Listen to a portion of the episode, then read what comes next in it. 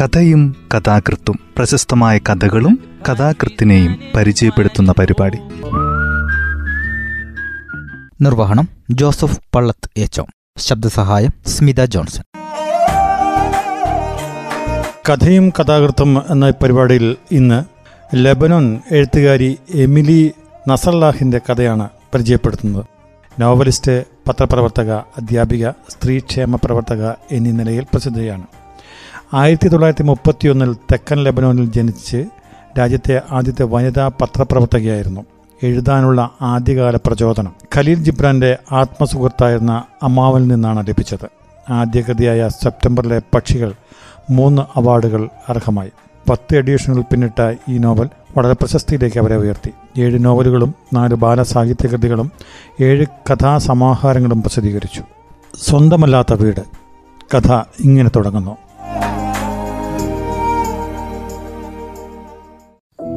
കയ്യിൽ താക്കോലുണ്ട്.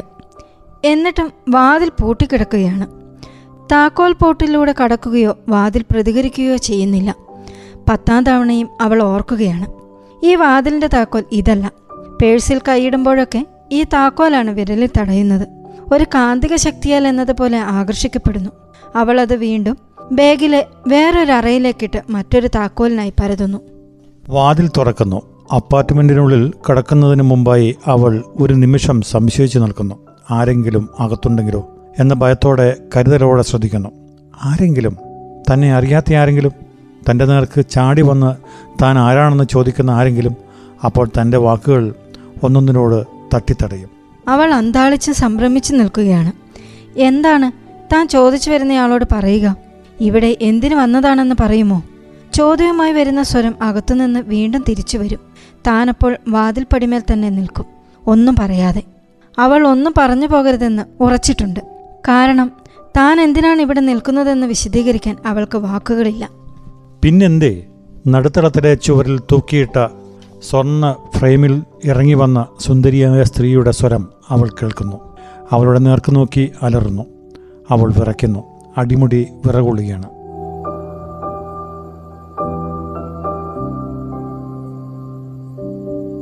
നിങ്ങൾ അറിഞ്ഞിരിക്കുമെന്ന് ഞാൻ കരുതി. അവൾ സ്പഷ്ടമായി പറയുന്നു. സുന്ദരി പിൻവലിയുന്നു. ഇപ്പോഴാ ശബ്ദത്തിൽ കാഠിന്യം കുറഞ്ഞിട്ടുണ്ട്. അവരെന്നോട് പറഞ്ഞിരുന്നു. ബൈറൂത്തിൽ നിന്ന് എനിക്ക് എഴുതിയിരുന്നു. പറഞ്ഞിട്ടുണ്ട്. എഴുതിയിരുന്നില്ലേ? അപ്പോൾ? ഉവ്വ്. പക്ഷെ ഞാൻ മറന്നുപോയി. നീ മറ്റാരോ ആണെന്ന് ഞാൻ വിചാരിച്ചു. ശരിയാണ്. നമ്മൾ തമ്മിൽ പരിചയമില്ലല്ലോ. കേട്ടിട്ടല്ലേ ഉള്ളൂ. അവൾ തലകുനിക്കുന്നു. ഇതാദ്യമായല്ല അവളെ അപരിചിതമായ അപ്പാർട്ട്മെന്റിനുള്ളിൽ കടക്കുന്നത്. ഒരാഴ്ചയിൽ കൂടുതലായി ഇവിടെയാണ്. അവളുടെ വീട്ടിൽ റോക്കറ്റ് വന്ന് പതിച്ചതിന് ശേഷമായിരുന്നു അത്. ബൈറൂത്തിന്റെ നഗരപ്രാന്തത്തിൽ അതിന്റെ ആനന്ദകരമായ ഉദ്യാനമധ്യത്തിലുള്ള മനോഹരമായ വീട്. അവളുടെ വീടിന്റെ സർവ അടയാളങ്ങളും നാമാവശേഷമാക്കി ഉദ്യാനം പറ്റെ നശിപ്പിച്ചുകൊണ്ട് റോക്കറ്റ് വന്നു പതിച്ചു. താനും കുടുംബവും പരുക്കുകളൊന്നുമില്ലാതെ രക്ഷപ്പെട്ടതിന് സർവശക്തന് നന്ദി. ഈശ്വരന് ഒരായിരം നന്ദി. അവർ സമീപത്തുള്ള ഒരു കെട്ടിടത്തിന്റെ അടിത്തറയിൽ ഒളിച്ചിരിക്കുകയായിരുന്നു. അവരുടേതുപോലുള്ള ചെറിയ വീടുകൾ യുദ്ധകാലത്തിനു വേണ്ടി ഉണ്ടാക്കിയവയല്ല. അതിനേക്കാൾ വലിയ വീടുകളും അങ്ങനെ തന്നെ. പൊളിഞ്ഞു വീണ വീട്ടിൽ നിന്ന് നഗര കേന്ദ്രത്തിലേക്ക് പോകുന്ന വഴിയിൽ അവിടെ വെച്ച് കണ്ട ദൃശ്യങ്ങളെക്കുറിച്ച് ആലോചിച്ചപ്പോൾ തമാശ തോന്നി. കൊട്ടാരങ്ങൾക്കും മാനം മുട്ടുന്ന കെട്ടിടങ്ങൾക്കും കോട്ടകൾക്കുമൊന്നും തന്റെ നാട്ടിനുള്ളിൽ പരീക്ഷണം നടത്തുന്ന ആധുനിക യുദ്ധോപകരണങ്ങളെ അതിജീവിക്കാൻ സാധ്യമല്ലെന്ന് ആ കാഴ്ച അവിടെ ബോധ്യപ്പെടുത്തി.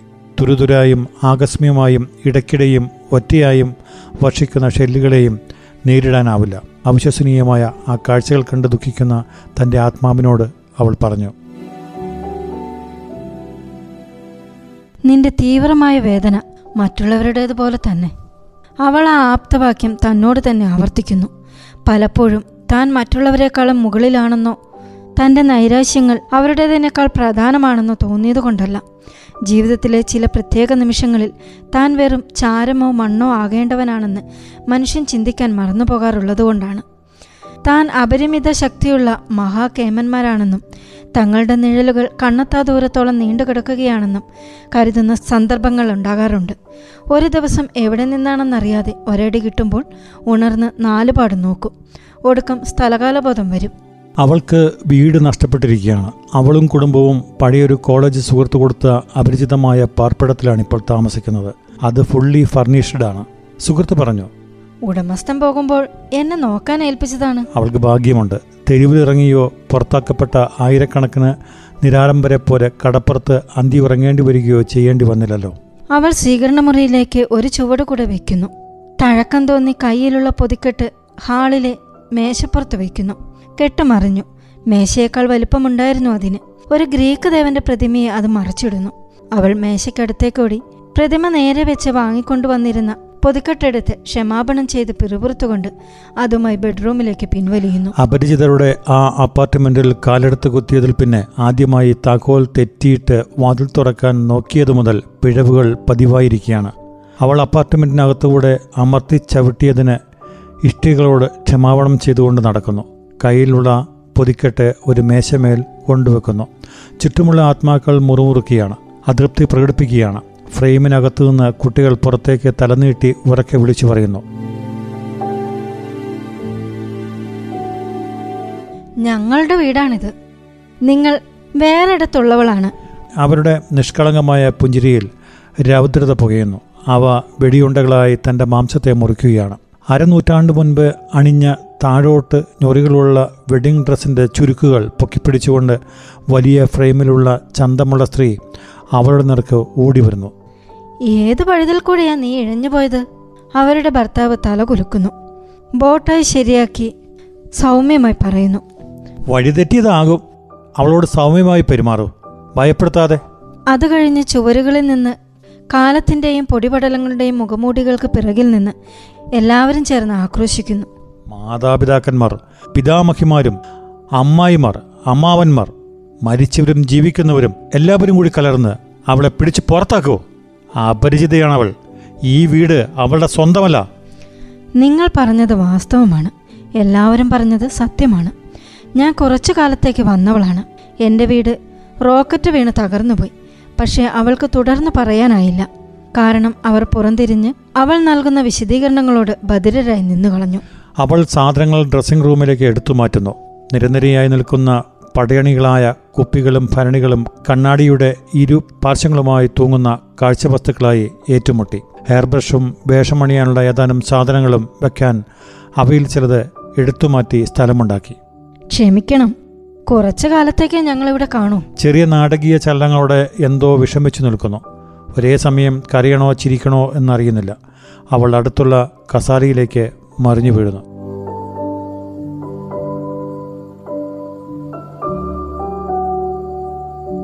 ബാല്യത്തിലും യൗവനത്തിലും അവൾ കണ്ട സ്വപ്നങ്ങളിൽ ഒരുപാട് സങ്കല്പങ്ങളുണ്ടായിരുന്നു. ജീവിതത്തിലേക്ക് പല രൂപങ്ങളെയും കൊണ്ടുവന്നു. പക്ഷേ അന്നൊന്നും ഇന്നത്തെ അവസ്ഥയെക്കുറിച്ച് സങ്കല്പിക്കുകയും ഉണ്ടായിട്ടില്ല. ഒരിക്കലും എത്ര പരിഭ്രാന്തമായ സ്വപ്നങ്ങളിൽ പോലും ഒരു നാൾ സ്വന്തമല്ലാത്ത ഒരു വീട്ടിൽ അഭയം തേടുമെന്ന് അവൾ ഒരിക്കലും ചിന്തിച്ചിരുന്നില്ല. വീട് തന്നെ ഉൾക്കൊള്ളുമെന്ന് താൻ ഏറെ ഇഷ്ടപ്പെടുന്ന വീട്. അത് എന്നെന്നും തന്റേതായിരിക്കുമെന്ന് അവളെന്നും കരുതിയിരുന്നു. കുഞ്ഞുനാളിൽ ഒരു മൺവീടിന്റെ ചിത്രമായിരുന്നു സങ്കല്പത്തിൽ. ഗ്രാമത്തിലെ മലർവാടികളുടെ മധ്യത്തിലായി അരുവിക്കരയിൽ അവളുടെ വളർച്ചയിൽ സ്വപ്നഗ്രഹവും അതോടൊപ്പം വളർന്നു. ശരീരം വളർന്നപ്പോൾ അതും വളർന്നു. പക്ഷേ അത് ബാപ്പയുടെ ഉദ്യാനത്തിലെ ഏറുമടമോ ഉഷ്ണകാല ഭവനത്തിന് മേലെയുണ്ടായ കൂടാരമോ മാത്രമായിരുന്നപ്പോൾ പോലും ഒരു പ്രത്യേകത ഉണ്ടായിരുന്നു. തന്റേതാണല്ലോ തനിക്ക് വിശ്രമിക്കാം സ്വപ്നം കാണാം കൂട്ടുകാരെ ക്ഷണിച്ചു കൊണ്ടുവരാം അത് സ്വാഗതമോദിക്കൊണ്ട് തുറന്നു കിടന്നു. ഒരു ശബ്ദം അവളോട് പ്രതിവചിക്കുകയാണ്. മനുഷ്യർ വൃക്ഷങ്ങളെപ്പോലെയാണ്. വേരുകൾ മണ്ണിലുറച്ച് നിർത്തിയിട്ടില്ലെങ്കിൽ ശാഖകളിൽ ജീവിതവർണങ്ങൾ വിരിയുകയില്ല. വേര് പിഴുതെടുത്ത് ഈ പുതുമണ്ണിൽ മാറ്റി കുഴിച്ചിട്ടതു തൊട്ട് അവൾക്ക് തലകറക്കവും മരവിപ്പുമാണ്. അവൾ ശിരസ് താങ്ങി പിടിക്കുന്നു. ഇല്ലെങ്കിൽ വീണു പോകും തല ശബ്ദങ്ങളും മുഴക്കങ്ങളും കൊണ്ട് വട്ടം കറങ്ങുകയാണ്. പുതിയ യാഥാർത്ഥ്യങ്ങളോട് എങ്ങനെയാണ് പൊരുത്തപ്പെടേണ്ടതെന്ന് പഠിക്കേണ്ടതുണ്ട്. ചോരയും കണ്ണീരും കൊണ്ട് എഴുതപ്പെട്ട കാൽനൂറ്റാണ്ട് അതിലവൾ തള്ളപ്പക്ഷി കൂടുവെക്കുന്നത് പോലെ വീട് വെച്ചു. അവളും അയാളും. കാലയോഗത്തെ കണക്കിലെടുത്തുകൊണ്ട് അനുകൃതമായ ജീവിതമായിരുന്നു. അവളുടെ വീടിന്റെ അസ്ഥിവാരത്തിൽ ആശീർവാദങ്ങളുടെ വിത്തുകൾ പാകപ്പെട്ടിരുന്നു. വെറും കല്ലും ഉരുക്കും കമ്പിയും മരവും കൊണ്ട് വീടാവില്ല. ഭാവനകളും ആശയങ്ങളുമുള്ള അലങ്കാരകന്മാരാലോ സർഗവൈഭവമുള്ള വൈദേശികമായവരാലോ പണി കഴിക്കപ്പെട്ട വില കൂടിയ വീട്ടുപകരണങ്ങൾ കൊണ്ടും വീടാവില്ല. നമുക്കുള്ളിൽ സ്നേഹത്തിന്റെ ശീതളമായ ഇളങ്കാറ്റും ജീവിതവും വീശുന്നില്ലെങ്കിൽ മൂല്യപ്രമാണങ്ങൾക്ക് വേണ്ടി നിലകൊണ്ടിട്ട് എന്തു ഗുണം? അവൾ സീറ്റിൽ നിന്ന് എണീക്കുന്നു. എന്നിട്ട് അലക്ഷ്യമായി മുറികളിൽ കൂടെ നടക്കുകയും ബാൽക്കണിയിലേക്ക് പോവുകയും ചെയ്യുന്നു. അതാ കടൽ. നീലിച്ച് ദൂരെ വിശാലമായി തണുത്ത് പരന്നു കിടക്കുന്നു അതവൾ ഒരിക്കൽ പോയി കാണുകയുണ്ടായ ആർട്ടിക് സമുദ്രത്തെ ഓർമ്മപ്പെടുത്തുകയാണ്. തോളോട് തോൾ ചേർന്ന് ആലിംഗനം ചെയ്യുന്ന പോലെയുള്ള കെട്ടിടങ്ങൾ. ഓരോന്നും മറ്റുള്ളവയുടെ കുറവ് ഒളിക്കുകയാണ്. അവയെ ചുറ്റിപ്പോകുന്ന വളഞ്ഞു പൊളഞ്ഞ റോഡുകൾ. നിറം മങ്ങി പൊടിമണൽ പാകി എല്ലാ ദിക്കുകളിൽ നിന്നും കുട്ടികളുടെ കരച്ചിൽ വരുന്നത് കേൾക്കാം. അവ വായുവിൽ തങ്ങി നിൽക്കുന്നു. അതിൽ ബാലനിഷ്കളങ്കതയുടെ അഭാവം വിചിത്രമായിരിക്കുന്നു. അവൾക്ക് മുന്നിൽ അയൽവക്കത്തെ കെട്ടിടങ്ങളുടെ ബാൽക്കണികളാണ്. അയലുകൾ കെട്ടി നിറച്ചിരുന്നു. ഒഴിപ്പിക്കപ്പെട്ടതിന്റെ ട്രേഡ് മാർക്ക്. തീവ്ര ദുരിതങ്ങളുടെ ഈ മഹാസമുദ്രത്തിൽ ഒരു തുള്ളി മാത്രമാണ് താനെന്ന് അവൾ ഓർക്കുകയാണ്. അതിന്റെ തീരങ്ങളിലെ ഒരു മൺതരി. എന്നിട്ടും അവൾ തനിക്കും തന്റെ മനോവികാരങ്ങൾക്കും ഇത്രമാത്രം പ്രാധാന്യം കൊടുക്കുന്നു. അവൾ മഹാദുഃഖങ്ങളുടെ നീളം കുപ്പായത്തിനുള്ളിൽ സ്വയം പൊതിഞ്ഞ് ഈ അപ്പാർട്ട്മെന്റിനെ പുഴുക്കൂടാക്കി തീർത്ത് ശ്വാസം മുട്ടിക്കുമെന്ന് ഭീഷണിപ്പെടുത്തുന്നു. തനിക്കെന്താണ് പറ്റിയത്?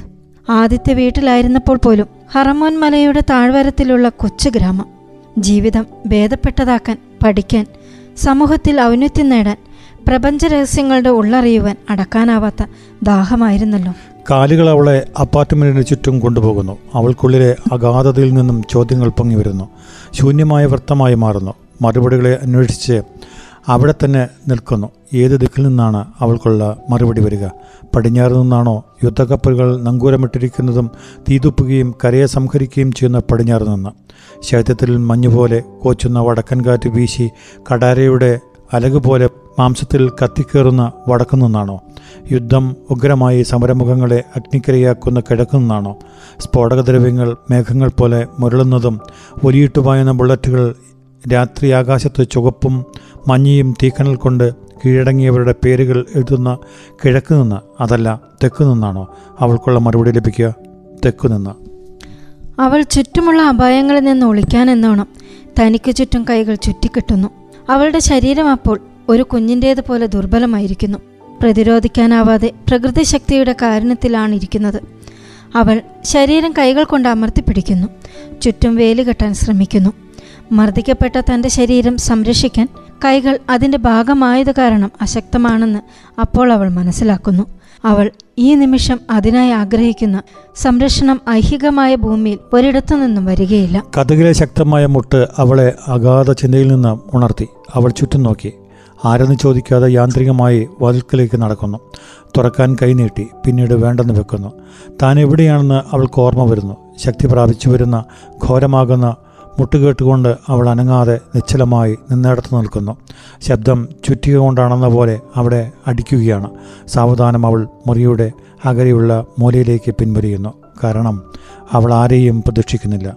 ഈ വീടാണെങ്കിൽ അവളുടെ സ്വന്തവുമല്ല.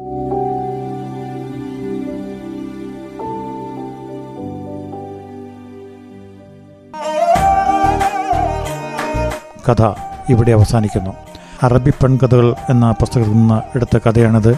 ഇരുട്ടുമറയിലകപ്പെട്ട സ്ത്രീ ജീവിതങ്ങളുടെ ആത്മസംഘർഷങ്ങളെ തൊട്ടറിഞ്ഞ് പുരുഷാധികാരത്തെ എഴുത്തുകൊണ്ട് നേരിട്ട അറബ് എഴുത്തുകാരുടെ വിപ്ലവാത്മകമായ കഥകളാണ് അതിൽ ഒന്നാണ് ഈ കഥ.